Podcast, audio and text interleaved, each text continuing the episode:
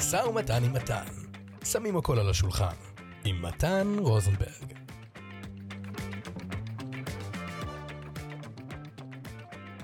ברוכים הבאים לפודקאסט, משא ומתן עם מתן, אני מתן. אני קוסם למבוגרים שמופיע באירועים ברחבי הארץ והעולם. אנשים מזמינים אותי לאירועים הפרטיים שלהם, ימי נישואין, בר מצוות, חתונות, וחברות מזמינות אותי לאירועי החברה שלהם. בין אם מדובר בכנס לקוחות, ערב גיבוש עובדים, מסיבת פורים או הרמת כוסית בראש השנה. כדי להתחיל למכור יותר הופעות ולעשות מזה ממש עסק, שיאפשר לי לעבוד רק בזה ולפרנס את עצמי ואת משפחתי, הייתי חייב ללמוד למכור טוב יותר. זאת אומרת, לסגור יותר עסקאות, ושהעסקאות יהיו יותר משתלמות. יצאתי למסע בערך לפני שש שנים, במטרה לשפר את היכולות האלו. ובשנים האחרונות אני גם כן עוזר לקולגות שלי למכור טוב יותר. לכן יצאתי עם הפודקאסט הזה. זהו מעין ניסוי לסדר בראש את כל המחשבות שלי וליצור תוכנית עבודה. בבקשה, אל תחשבו שבגלל שאני קוסם ושאני מוכר שירות בתחום האירועים, מה שאני מדבר עליו לא תקף אליכם, כי יש לכם עסק מסוג אחר. אבל אני באמת חושב שבפודקאסט הזה, there is something for everybody. בפרק הזה אנחנו נמשיך את השיחה על ערך. אותה שיחה מהפרק הראשון, שהיה בטייטל של מה יוצא לי מזה. כי אני, כדי למכור את המופע שלי ללקוחות, אני צריך לדעת מה הערך של המופע שלי באירוע שלהם. איפה אני נכנס בחשיבות אצל הלקוח, בסדר העדיפויות של הלקוח. כי תאמינו או לא, ללקוח אין את כל הכסף בעולם, או יותר נכון, הלקוח לא יודע על מה שווה לו להוציא את הכסף שלו. עד שאני לא אגיד לו. כי אם אני לא אגיד לו, מישהו אחר כן יגיד לו, ואתם יודעים. אתם יודעים, זה מדהים עד כמה תקציב יכול להישרף, במיוחד בתחום האירועים. אולי אצל חלקכם העליתי טראומות מהחתונה שלכם וכמה היא עלתה לכם, או כמה עלה לכם להפיק את הבר מצווה של הבן שלכם. אז כן, אם אתם מפיקים אירוע, תתחילו לחשוב באלפים, עשרות אלפים, ואולי אפילו במאות אלפים. בפרק הראשון, מה יוצא לי מזה, דיברתי על ערך, אבל באופן כללי. בפרק הזה אנחנו נתמקד בספציפי, כי האמת היא שהתשובה מורכבת. והתשובה היא של מה יוצא לי מזה משתנה בהתאם למה שחשוב. מה שחשוב בסיטואציה ומה שחשוב באותו הרגע. יש היררכיה לחשיבות של השירות או המוצר שאתם מוכרים. היררכיה לחשיבות בעולמו של הלקוח. יש דברים שחשובים יותר, ויש דברים שחשובים פחות. ואני אשאל אתכם שאלה, מה יותר חשוב? שיהיה לנו כסף לשכר דירה או כסף לאוכל? זאת נשמעת כמו בחירה בלתי אפשרית. אבל כולנו נתקלנו בהומלסים, אם זה בתל אביב או בעיר אחרת. הומלסים משמע, אין להם בית. הם לא משלמים שכר דירה או משכנתה, אין להם איפה לגור, אבל כולם צריכים לאכול. אז מה יותר חשוב? מה יותר חשוב? כסף לשכר דירה או כסף להוט או יס? פתאום זה יותר קל לכם להגיד מה חשוב. ברור ששכר דירה. אבל מה אם הייתי שם את ההשוואה הזאת, את השאלה הזאת על משהו כזה? מה יותר חשוב, המנוי לנטפליקס שלכם או המנוי לדיסני פלוס שלכם? פתאום זה לא נשמע אותו דבר בכלל, נכון? כאילו, מה שחשוב מקבל ערך או לא מקבל ערך בהתאם למה שמשווים אליו. כל הדוגמאות האלה באות כדי להמחיש לכם שיש היררכיה לחשיבות אצל כל אחד מאיתנו. כולנו לקוחות של משהו, בין אם אנחנו שוכרים דירה מבעל דירה, או משלמים להוט בשביל האינטרנט והטלוויזיה, או שותים קפה בארומה. אנחנו לקוחות קודם כל, לפני שאנחנו בעלי עסקים. אבל אם ניקח את עמדת בעלי העסקים שלנו, אנחנו בעלי עסקים, יש לנו לקוחות.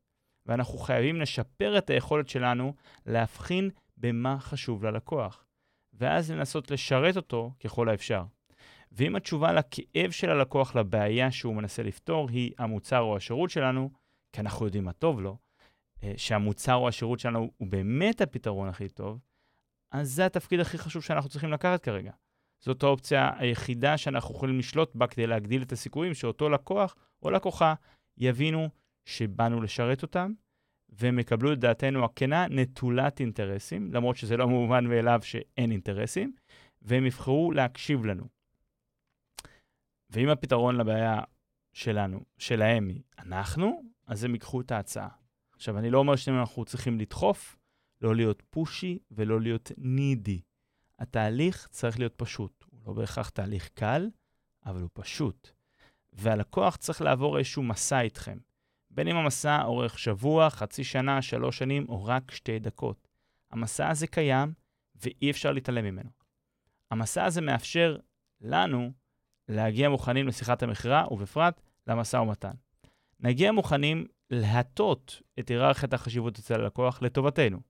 אבל במידה ואנחנו מזהים שהמוצר או השירות שלנו הוא לא הפתרון המתאים בשבילם, אז זאת חובתנו המוסרית לשרת אותו ולעזור לו למצוא את הפתרון הנכון עבורו, גם אם מדובר על שירות של מתחרה, או פשוט לשחרר את הלקוח לדרכו ולהגיד, סליחה, אני לא יכול לעזור לך.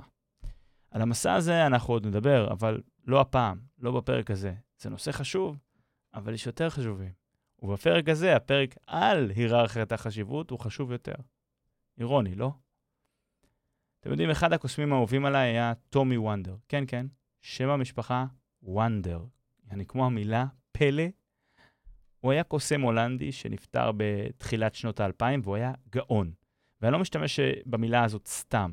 כל קוסם או אומן חושים ששומע את הפודקאסט הזה כרגע, מסכים איתי. הוא אחד בדור, אולי אפילו הרחיק ואומר אחד במאה. הוא היה מומחה ב-close-up magic. זאת אומנות שבה חייבים להסתכל close-up, זאת אומרת, ממש מקרוב כדי לראות. והוא ידע שלמה שיש לו להראות יש ערך. אבל האנשים שהיו מוזמנים לאירועים שבהם הוא היה מופיע, הם לא היו מצפים לו, הם לא הזמינו כרטיס כדי לראות אותו. לקוח בודד הזמין אותו, בין אם זאת המנכ"לית באירוע חברה, או האימא של ילדת בת מצווה. אותם לקוחות שכרו את שירותיו לעשות קסמים בין האורחים שלהם ולעבור משולחן לשולחן. הפילוסופיה שלו הייתה, כשהוא היה ניגש לקהל בשולחן, הם היו הולכים לראות אותו by hook או by cook, עד כדי ממש להכריח אותם לראות. כי יש אפשרות שהם היו מנפנפים אותו, ולא נותנים לו להראות, וכתוצאה מכך, הם לא היו משתתפים בפלא הזה, בוונדר הזה. ובגלל שהוא היה כל כך טוב, והוא ידע שהם לא יודעים את זה, שהם לא יודעים מה טוב להם, הוא היה מכריח אותם לראות עד שהם כבר היו הופכים למעריצים מושבעים תוך כמה שניות. עד כדי כך הוא היה בטוח בערך שלו. עד כדי כך הוא היה בטוח עד כמה טובים הקסמים שהוא היה עושה. אני בכלל חושב שכלל אצבע טוב הוא, לפני שאנחנו חופרים כרגע כדי לראות מה חשוב אצל הלקוח, זה טוב שנדע הכל מהכל על העסק שלנו, ושיהיה לנו ביטחון בשירות או במוצר שאנחנו מוכרים. שאנחנו נדע שיש לזה ערך. אבל מה הערך אצל הלקוח? איך אנחנו נדע? אתם תראו שעצם העובדה שיצרה אתכם קשר לקוחה, בקשר לשירות או למוצר שאתם מוכרים, יש פה חשיבות. יש לה בעיה, והיא צריכה לפתור אותה. השאלה היא, האם אתם מזהים במדויק את הבעיה שלה, ויודעים מה קורה שם במוח שלה, על מה היא חושבת. ולפי זה, שאנחנו ננסה לגלות, אנחנו נגדיל את תפיסת הערך אצלה. אם יש לה כאב, אנחנו נמצא איפה הפצע ונלחץ. ואחרי שלחצתם ויכאב עוד קצת, נעצור את הדימום ונפתור לה את הבעיה. עכשיו, מספיק תיאוריה, בואו נדבר תכלס. אני קוסם באירועים. הנה דוגמה מהעולם שלי. אני מקבל הרבה שיחות טלפון במשך היום של אנשים שרוצים להזמין אותי לאירוע. למשל, לקוחה שמתקשרת אליי עבור בר מצווה לבן שלה. ועוד לקוחה שמתקשרת אליי עבור חוג בית. מי שמכיר חוגי בית זה בדרך כלל בין 15 ל-20 זוגות, שנפגשים בבית של אחד הזוגות, מדי פעם, פעם בחודש, פעם בחודשיים, משהו כזה. כל אחד מביא איזה קיש או פשטידה, ומדי פעם מביאים תוכן. אני התוכן. בשתי הפעמים, בר מצווה או חוג בית, אני מתבקש לעשות מופע. יכול מאוד להיות שזה הולך להיות בדיוק אותו המופע. השאלה היא, האם המופע שלי חשוב יותר ללקוחה במסיבת הבר מצווה של הבן שלה, או חשוב יותר ללקוחה שרוצה להזמין אותי להופיע בחוג בית שלה. אני חושב שאתם, קהל המאזינים הנכבד, יודע שברור שללקוחה מהבר מצווה הרבה יותר חשוב מהמופע. כי בין אם היא לוקחת אותי או לא, בר מצווה זה אירוע חשוב. כבר רק המעמד של האירוע, זה לא משנה אם אתם מגיעים ממשפחה חילונית או מסורתית, המעמד חשוב, ובר מצווה זה פעם בחיים. בחוג בית, במפגש עם החבר'ה פעם בחודש, חודשיים, זה ממש לא משהו חד פעמי, והוא לא כזה חשוב. בהגדרה, הם נפגשים פעם בחודש או חודשיים. לכן, רוב הסיכויים שמחיר המופע ישחק תפקיד גדול יותר בהפלת העסקה, באירוע של החוג בית, האירוע פחות חשוב מאשר באירוע של הבר מצווה. זאת אומרת, אם אני לא בתקציב בשביל האירוע של החוג בית, זה יפיל את העסקה. כמובן שיש עוד כמה גורמים שיכולים להפיל את העסקה, כמו אה, להבין מי מקבלי ההחלטות, או מה איכות הליד וכולי. אבל אם אנחנו רק נשווה בר מצווה לעומת חוג בית, אין באמת כאב גדול בחוג בית, אין פצע מדמם. זה יותר כמו, בואו נסגור את הפינה של התוכן במפגש הבא, ובמידה ולא, לא, לא נורא. זוכרים את ההשוואה שעשיתי בתחילת הפרק של מה יותר חשוב, שכר דירה או אוכל, או דיסני פלוס או נטפליקס, חוג בית או בר מצווה? בואו ניכנס לרזולוציות הקטנות. כי זאת הדרך הכמעט יחידה לנווט בעיות עם ניואנסים. כי לא כל הבר מצוות נולדו שוות. יש בר מצווה עם יותר אנשים, יש בר מצווה עם פחות אנשים. יש בר מצוות עם החברים מהכיתה, ויש כאלה רק עם המשפחה. יש משפחות חילוניות שחוגגות בר מצווה, ויש גם משפחות דתיות שחוגגות בר מצווה. לא אצל כולם, הערך שלי שווה ביניהם. זאת אומרת, לפעמים המופע שלי ממש מחזיק את האירוע, ואם המופע שלי לא היה מתקיים, אז האירוע היה נראה אחרת לגמרי. ויש פעמים שבין אם הייתי עושה את המופע שלי או לא, היינו הך. היו כל כך הרבה דברים ופעילויות באירוע, כשאני כספק תוכן באירועים כבר נאבדתי בתוך האטרקציות השונות. באירוע אחד, מוזיקות ריקודים, קרקטוריסט, להקה, דוכן צילום, צלם מגנטים. השאלה היא, איך אני מגיע למסקנות האלה? איך אני עושה ניחוש מושכל ומתחיל תהליך משא ומתן עם הלקוח, שכולל הצעת מחיר בטלפון ואולי תהליך מיקוח. לפני זה, אני אגלה לכם סוד. אין ווין ווין. לא כמו שאתם חושבים. בטח שיש ווין ווין כשאני מקבל את הכסף שאני רוצה, והלקוח מקבל את מלוא התמורה על הכסף שלו. זאת אומרת, הוא יותר ממרוצה, ואני קיבלתי את מה שביקשתי. אבל אין ווין ווין כשזה נוגע למשא ומתן.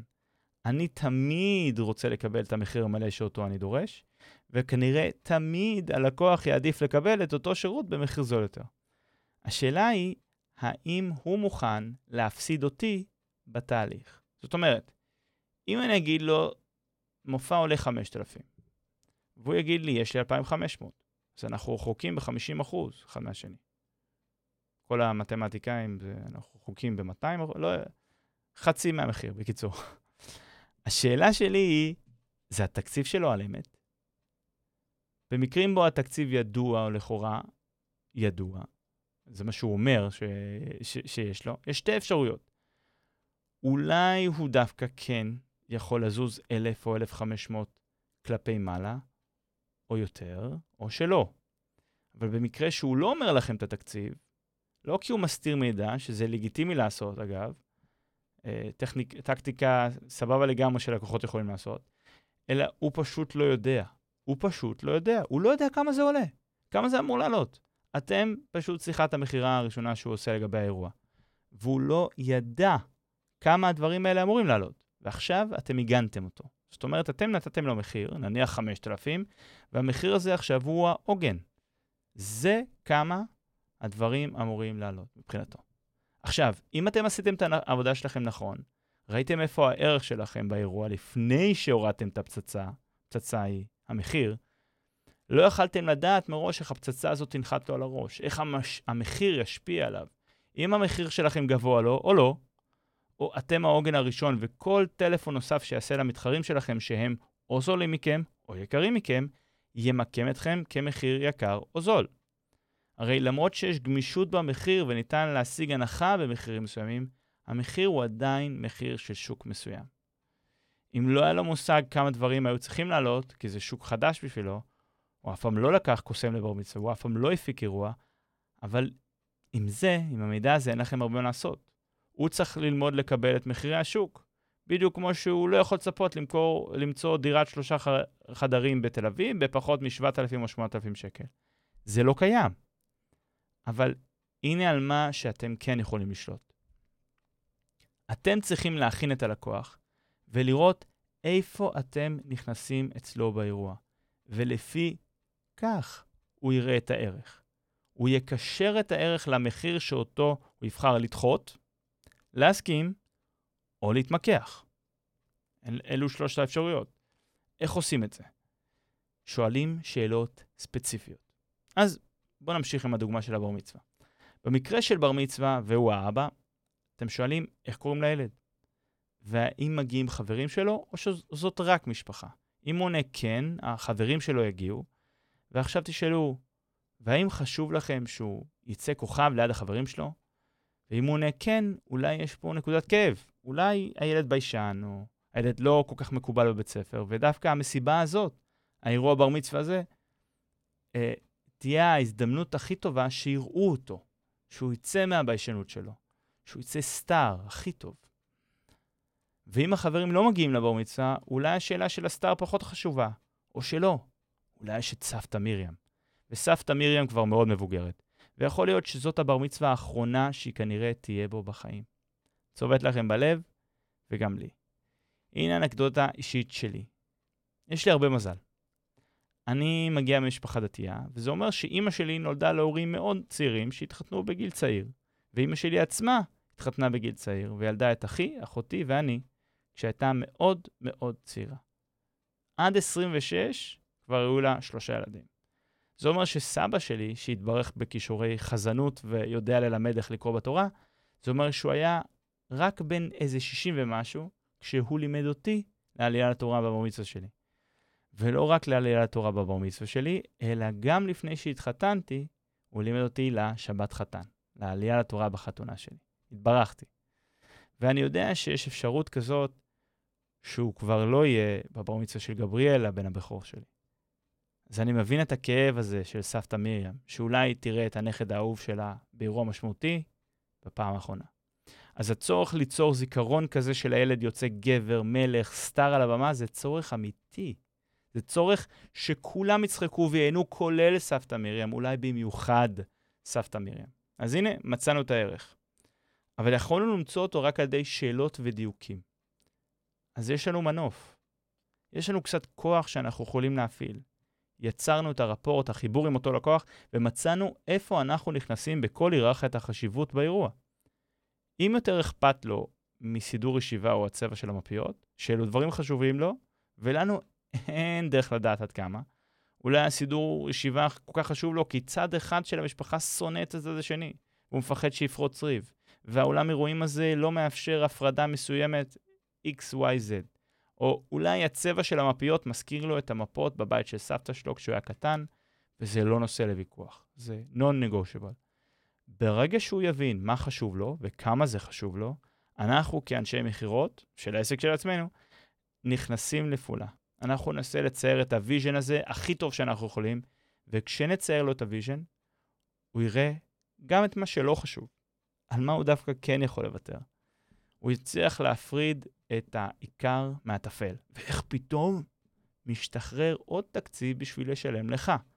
פתאום מהכל חשוב, הקוסם באירוע נהיה הכי חשוב, אחרי זה האוכל, ואחרי זה הדקורציה על השולחנות. בואו ניקח את הדוגמה על מצווה למקום אחר. ואני רוצה לכוון רגע למטרת האירוע. ואני לא מתכוון איזה אירוע זה, במקרה הזה בר מצווה. זה יכול להיות ערב גיבוש עובדים או יום הולדת 70, אלא מהי מטרת האירוע. מה הלקוח מנסה להשיג בזה שהוא חוגג בצורה שהוא חוגג. אחת מהשאלות הטובות שאני יכול לשאול היא, כמה אנשים הולכים להיות? עכשיו, מספר האנשים בדרך כלל מציין לא רק את גודל המאורע, אלא גם את המעגל החברתי שאותו לקוח מנסה להרשים או לא. נניח עונה לי, יש 1,200 מוזמנים. לפני שאני נחנק, אני יכול להסיק שהמישהו הזה הוא איש חשוב. איש עסקים או פוליטיקאי, כי אירוע בר מצווה ל-1200 איש, בוא נגיד ככה, הילד לא מכיר ולא אכפת לו אפילו לא מעשירית מהאנשים האלה. זה החבר'ה מהעבודה, מהעסקים, זה אירוע פוליטי. זה אירוע שהמטרה שלו להראות, תראו כמה כסף יש לי, תראו את הערך שלי, כמה אנשים אני מכיר, שאני לא שופט את זה, זאת מטרה ראויה לגמרי. פשוט מטרה אחרת מ... אני רוצה שהילד יצא סטאר ושסבתא מרים אה, תראה אותו יוצא ככה. בבר מצווה שלי למשל, אני זוכר, זה היה לפני יותר מ-20 שנה, אה, לא הייתה לי זכות בחירה. אמרו לי, תבוא, והכל נקבע עבורי. ואני יצאתי בסדר גמור. היום אני רואה ילדים שמגיעים לטעימות, טעימות, כדי לקבוע אילו מנות יהיו באירוע שלהם. כשאני הייתי בן 13, יותר משניצל וצ'יפס עם קטשופ, לא אכלתי. אמ, בואו נחזור לבר מצווה עם 1200 איש. נחשו מה, יש פה קשר הפוך. הערך שלכם כנראה לא גבוה. במערכת הענקית הזאת שנקראת הפקת האירוע. בר מצווה ל-1,200 מוזמנים ומוזמנות. אתם כנראה בורג קטן. זאת אומרת, יהיה לכם קשה למצוא את הערך שלכם אצל הלקוח. זה לא בלתי אפשרי, אבל זה יותר קשה. אבל נחשו מה, זה לא משנה כל כך. הוא כנראה יסכים לשלם בכל זאת. כי מחיר ההופעה שלי מתגמד ביחס לכמה שעולה להפיק אירוע ל-1200 איש. אז המנוף שלי יותר קטן אמנם, אבל היחסיות של המחיר שלי ביחס לאירוע עצמו גורם למחיר להישמע נמוך. הנה עכשיו, ממש דוגמה מעכשיו. היום, איך שאני מקליט את הפודקאסט הזה, התקשרה אליי מפיקה בקשר לאירוע ואומרת לי, 600 איש. דבר ראשון ששאלתי, מי אלו ה-600 איש האלה? אלו העובדים ובני ובנות הזוג שלהם, בחברה גדולה במשק. היא רצתה שאני אסתובב בין האנשים במהלך קבלת הפנים ואעשה חיבורים בין האנשים. חיבורים בין האנשים? שיקפתי לה. כן, כן, הם, הם לא מכירים אחד את השני, אלו מחלקות נפרדות אחת מהשנייה, והן ממש מחלקות ענקיות, ואנשים באים לאירוע בלי להכיר. אני צריכה שתחבר ביניהם. זהו, הבנתי מה הערך שלי. אבל רציתי לראות איפה אני יכול להוסיף עוד ערך, ושיקפתי. קבלת פנים? כן, כן, בין שבע וחצי לשמונה וחצי. ואז שאלתי אותה, ולא היית רוצה שגם אעבור בין השולחנות אחרי זה במהלך ארוחת ערב? אה, לא, אה, כי אז מתחיל המופע של... והיא ציינה שם של זמר מאוד מאוד מפורסם. עכשיו, האירוע לא נסגר, אז אני לא רוצה לפתוח פה. אה, מי שומע, אבל בסדר. אז בוא נניח שאותו זמר מאוד מפורסם לוקח 100,000 שקל. יכול להיות שזה יותר, אבל סכום גדול, 100,000 שקל, בשביל הדוגמה שלנו. בוא נגיד שמחיר מנה, 300 שקל.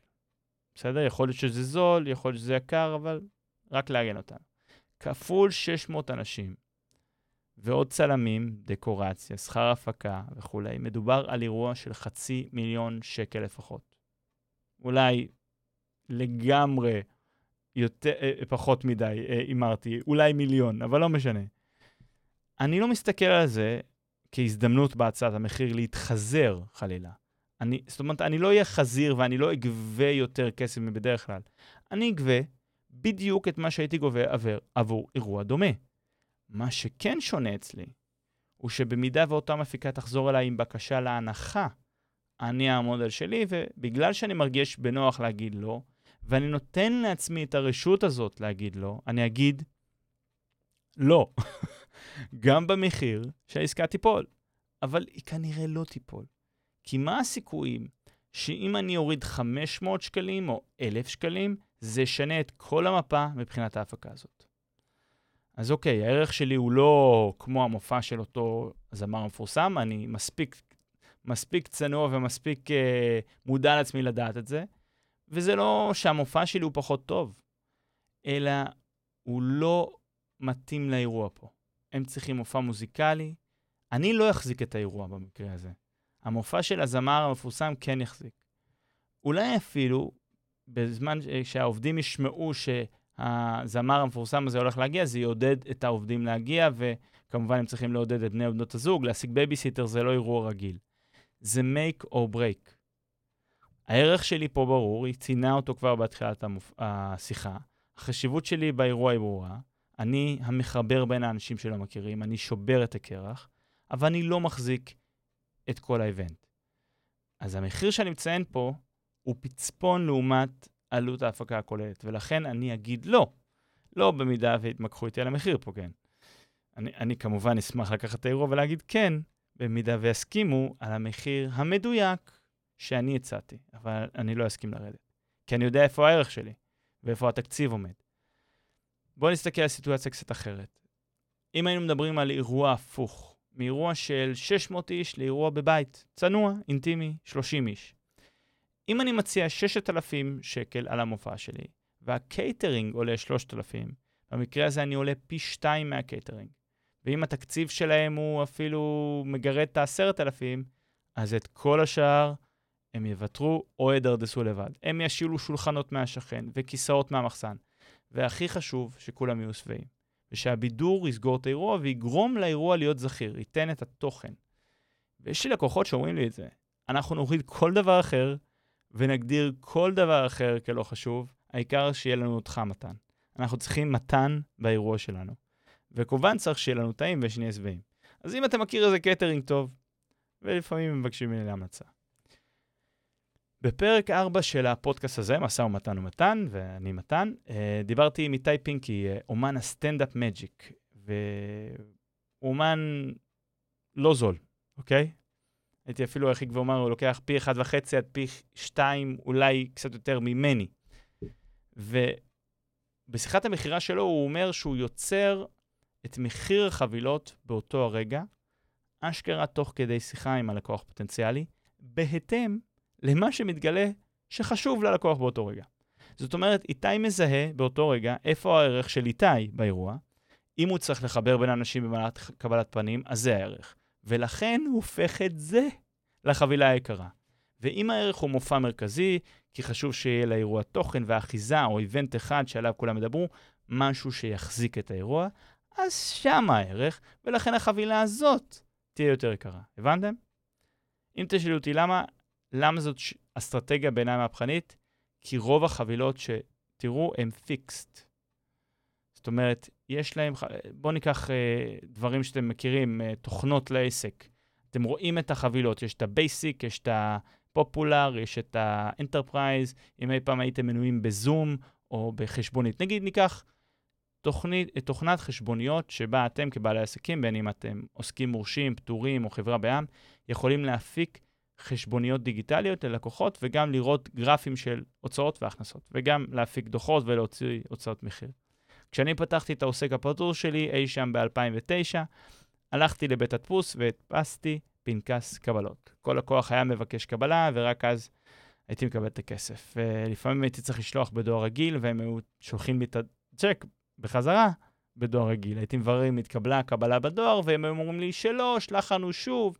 ואני מחכה לצ'ק בדואר שהם טוענים ששלחו לפעמים חודשיים, שלושה. good times, חגיגה. זה לא היה כיף. עולם החשבוניות הדיגיטליות פתר אצלי ואצל עוד אלפי בעלי עסקים כאב רציני שכולנו סבלנו ממנו. אני יכול לשלוח חשבוניות מקור באותו רגע, ואני יכול לדעת אם היא הגיעה ליעדה או לא. חשבונית ירוקה, או Invoice4U, או iCount, כל אלו תוכנות של חשבוניות. ואם אתם צריכים 50 מסמכים בחודש, זה 17 שקל בחודש, למשל. נניח, אני לא באמת יודע. ועד 500 מסמכים בחודש זה 100 ומשהו שקל. אז החבילה הקטנה של ה-17 לחודש תומכת רק ב-50 מסמכים. ואם אתם מפיקים 50 מסמכים, אתם כנראה עסק קטן שמעוניין לחסוך כמה שיותר. אם אתם עסק שמוציא 500 חשבוניות כרגע שאין לכם בעיה לשלם 100 שקל בחודש, וזאת החבילה היותר יקרה. אבל היא יותר יקרה ביחס לכמות שאתה מקבל. החבילות האלה מאוד אינטואיטיביות, אבל הערך הוא סופר נורמלי, הוא לא מותאם אישית. כל עסק שמפיק עד 500 מסמכים צריך לשלם 100 שקל לחודש. אבל 100 שקל לחודש, לא משנה מה הוא צריך. הוא בחר את האופציה והוא כנראה עומד בקריטריונים. ללקוח, שנגיד אתם גרפיקאים, הוא צריך עבודת גרפיקה בהתאמה אישית, או הופעה, כן, אני קוסם, אה, או אתם זמרים, או עיצוב פנים, או כל עסק אחר שהוא לא שטאנץ, הוא לא שבלונה, אי אפשר להתאים, זה לא one size fits all, זה חייב להיות מותאם אישית. איתי זה אסטרטגיה מהפכנית, כי בהתאם לאיפה שהלקוח שם את הערך, הוא מדבר בעולם של הלקוח, שזה הדבר הכי חשוב. הוא לא אומר, אני לא מכניס את הערכים שלי על הלקוח, הלקוח אומר לי מה הערך. ולפי מה שהוא אומר לי מה הערך, מבחינת איתי, הוא משנה את החבילה להיות החבילה היותר יקרה בשבילו. אז תודה, איתי. אני רוצה לסיים את הפרק גם באיזשהו סוג של ערך לעסק שלכם. כי כמו שאנחנו מוכרים את השירות או את המוצר שלנו ללקוח, במקרה שלי זה מופע באירוע, ואנחנו ממחישים לאותו לקוח או מציירים לו vision שגורם לו לראות את החשיבות של המופע שלי באירוע שלו, ונתתי את כל הדוגמאות. ועל ידי זה שאנחנו ממחישים לו את הערך, המחיר יכול להישמע יקר, זול, שווה, לא שווה, והוא יכול להחליט להסכים, לא להסכים, או לנסות להתמקח על המחיר. ההיררכיה של החשיבות באה לידי ביטוי בעסק שלכם. אתם גם צרכנים של הדברים שחשובים לכם בעסק. פתאום הכל חשוב. זה מלחיץ אותך, במיוחד כשמדובר בעסק שלך. כשאומרים לך, הכל חשוב, אתה צריך לשווק, ולהיות במדיה החברתית, ולעשות סטוריז, ופוסטים שלוש שווים ביום, ואתה צריך גם לפתוח טיק טוק, ואתה צריך להיות גם מספר אחד בגוגל, ושיהיה לך אתר יפה, ולוגו, ופליירים, וביקורות בגוגל, ושהכול יהיה חמישה כוכבים, וגם כשנכנסת שיחה מהלקוח, אתה צריך לדעת למכור, ואתה צריך שיהיה לך אולי עוזרת אישית, וצריך להיות לך חוזה מסודר, וחנות באינטרנט, ואתה צריך לדעת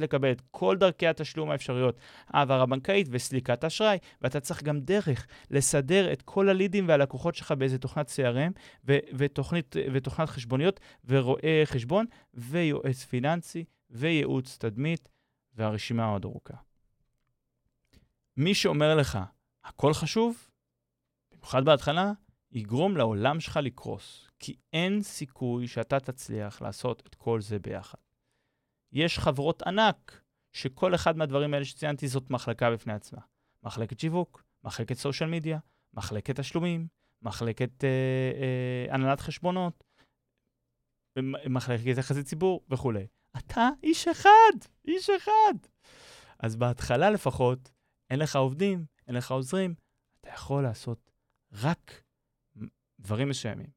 אז אתה לא יכול לעשות הכל ביחד. אולי אתה כן תוכל לעשות את כל הדברים שציינתי, אבל לאורך זמן, לבנות את העסק ולא להתחיל הכל בבת אחת. והאנשים האלה שאומרים לך, הכל חשוב, למה אתה לא עושה את זה, ולמה אתה לא עושה את זה, אסור לתת להם חשיבות, כי לא הכל חשוב. יש דברים שחשובים מאוד, חשובים, חשובים פחות, וגם יש כאלה שפשוט לא חשובים. מיותרים, לא רלוונטיים, כרגע, לעסק שלך, ספציפי, בנקודת הזמן הזאת. עכשיו, איך אפשר להחליט מה חשוב בעסק שלכם, למשל? אולי חשוב לבנות אתר אינטרנט, ואולי גם חשוב שיהיה עמוד פייסבוק ואינסטגרם. אבל אם אתה כרגע מפרסם בגוגל ומנסה לקדם את האתר שלך, אם אין לך אתר, זה לא אפשרי. ואם אתה רוצה להתקדם בגוגל, לכן עדיף להתמקד וקודם כל לבנות את האתר. ואם יש לך זמן, גם להתחיל להסתכל לתוך אסטרטגיה של שיווק ברשתות החברתיות. אם החלטת שדווקא הרשתות החברתיות זה מספיק לך כרגע, אז אל תבנה אתר כרגע. אולי זה לא חשוב, כרגע.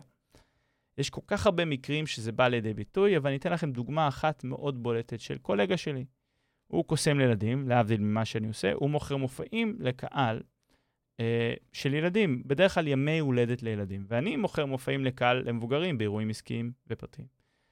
אה, יום הולדת 4, יום הולדת 5, יום הולדת 6, יום הולדת 7. סוג ההפקה בימי הולדת חייב להיות מאוד מדויק. היתרון של יום הולדת הוא שהוא מאוד עקבי. כמעט תמיד אותו הדבר. אצלי זה בדיוק ההפך. אני צריך להגיע לאולם אירועים שאני לא מכיר, לראות איפה הבמה שלי, איפה אני מתחבר להגברה. לפעמים יש 20 איש ולפעמים יש 300 איש, וכל אירוע הוא שונה, עם מטרות שונות, עם uh, ערכים שונים אצל הלקוח. ובמסיבת יום הולדת לילדים, הילד תמיד מזמין את הכיתה או את הגן שלו, ואז מדובר ב-30 או 40 ילדים, ונמצאים גם ההורים של הילד, ילד, הורים של כמה ילדים אולי משתתפים, ואולי הסבא והסבתא שבאים לעזור. דבר כזה קורה כל יום, כן, כל יום, וכמעט תמיד באותה שעה, בין 4 ל-7. כי לפני 4 הילדים בגן או בבית ספר, ואחרי 7 זה כבר מאוחר, מקלחות, ארוחת ערב ולישון. כל מי שהורה לילדים קטנים יודע. ובגלל שזה מאוד עקבי וכולם מכירים את חוקי המשחק, המחיר הוא די קבוע. והוא משהו שמעמד בינוני נמוך או גבוה יכולים לעמוד בו, המון כסף בכל קנה מידה, נניח שמדובר ב-2,000 שקל, אוקיי? אה, ויש יקרים פחות או יקרים יותר מ-2,000 שקל, אבל, אבל זה בערך הטווח. אז אני מכיר אחד, נקרא לו ד', הוא קוסם ילדים שעובד כל יום. כשאני אומר כל יום, כל יום. היומן שלו מלא 30 ימים מה, מהחודש. והוא סגור שלושה, ארבעה חודשים מראש. ואגב, אין לו אתר אינטרנט, והוא לא מפרסם בגוגל. והאמת היא שהוא לא מוציא שקל על פרסום דיגיטלי. אולי, אמ, לא יודע, קצת כסף על פליירים או כרטיסי ביקור, או מגנטים שהוא מחלק בימי הולדת. והיום הוא אומר לי שהוא אפילו לא עונה לטלפון. עכשיו, איך זה יכול להיות? זה שזה סיפור הצלחה מטורף זה משהו אחד, נשים את זה בצד לרגע, כדי להמשיך עם הפואנטה שאני מנסה להגיע אליה.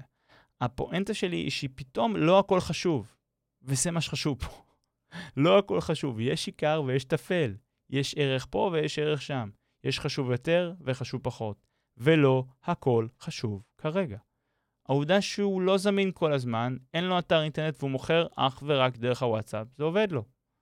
אז הוא צריך עכשיו להשקיע באתר אינטרנט? אולי. אבל לא עכשיו. כי if it ain't broke, don't fix it, זה עובד, ועובד לו חבל הזמן. אז מה עוד הוא צריך? הוא הבין מה עובד בעסק שלו ומה חשוב. מה שחשוב אצלו הוא למקסם את הרווחים של הפה לאוזן. פה לאוזן זאת שיטת השיווק הטובה ביותר. ברור לכם שליד שראה אותו באירוע או קיבל עליו המלצה חמה, הוא ליד שהרבה יותר קל לסגור מאשר ליד שהגיע קר מהגוגל או במודעה מהפייסבוק? אותו קוסם ילדים ד' עובד כל יום. לכן כמות הלקוחות המרוצים שלו, הילדים המבסוטים, וההורים שעדים לכך שילדים מבסוטים, הוא גדול והוא עקבי, כי ד' עובד כל יום. כל הופעה הוא מחלק כרטיסי ביקור, או פליירים, או מגנטים, או פונים אליו אחרי ההופעה ומבקשים את מספר הטלפון שלו. ויש גם ריקושטים של שבועות וחודשים אחרי זה. נגיד, כמה שבועות אחרי שלאיילי הקטן היה מולדת ארבע, האבא שהיה שם בהופעה ישאל את אימא של יאלי, מי זה היה שהיה ביום הולדת של יאלי, המקסים הזה? וכך הוא יקבל שיחת טלפון מאותו אבא שעושה יום הולדת לבן שלו, עידן. ואם זה קורה כל יום, הסיכוי הוא גדול שהוא ימשיך לעבוד כל יום. וזאת הדרך למקסם פה לאוזן והוכחות במינימום עבודה. קודם כל להתמקד במה שחשוב. מופע טוב, הפקה טובה וכישורי פתירת בעיות חדים. למה? כי זה מופע חי עם ילדים קטנים שעלולים לבכות, ליפול, לעשות קקי ולהקיא ושאר הירקות. ואתה באמת צריך להיות מקצוען כדי להופיע לילדים קטנים. לא משנה אם הקסם שאתה עושה הוא מתוחכם או לא. ודבר שני, לתחזק עמוד פייסבוק שכל מטרתו להראות ילדים מבסוטים ועדויות של לקוחות מרוצים. תן לזה לרוץ כמה שנים וזה עובד. זה פשוט, זה לא קל. ממה שאני מבין מהשוק הזה של ימי הולדת לילדים, ברגע שאתה טוב, אין לך באמת מתחרים. זאת אומרת, יש לך, אבל גם להם יש מספיק עבודה. כי יש הרבה ילדים בארץ, ולכולם יש יום הולדת כל שנה, וכמעט כל שנה רוצים לציין את היום הולדת, וקוסם ליום הולדת זה רעיון ממש טוב. בתחום שלי, קחו את זה לדוגמה, אני יכול עכשיו לדבר עם משרד ממשלני, ממשלתי, ש... ואני מתחרה עם שלוש הצעות מחיר של אומני חושים אחרים לאירוע סוף שנה, ואז יש מכרז. וכל אחד מהמועמד... מהמועמדים עומד תחת זכוכית מגדלת. ואולי אם אין לך אתר אינטרנט, אתה לא נתפס כרציני. אז כל שוק מכתיב או לא מכתיב את מה שהקהל דורש ממנו. אמזון מכתיב שירות מהיר, החזרת מוצר בחינם, כל מוצר. ואם תסתכלו על כל מיני אתרים ישראלים שניסו להיות האמזון הישראלי, ואני לא מתכוון אמזון ישראל, אלא חנויות קטנות אחרות שמנסות לחקות את אמזון, הן לא מצליחות. וכגודל הציפיות, גודל האכזבות. תמצאו את מה שעובד ותעשו עוד ממנו. תתחילו בקטן, ואל תקשיבו לכל העולם ואשתו שאומרים לכם, הכל חשוב. כי יש חשוב יותר וחשוב פחות אצלכם בעסק, וכמובן, אצל הלקוח. שלכם, מתן.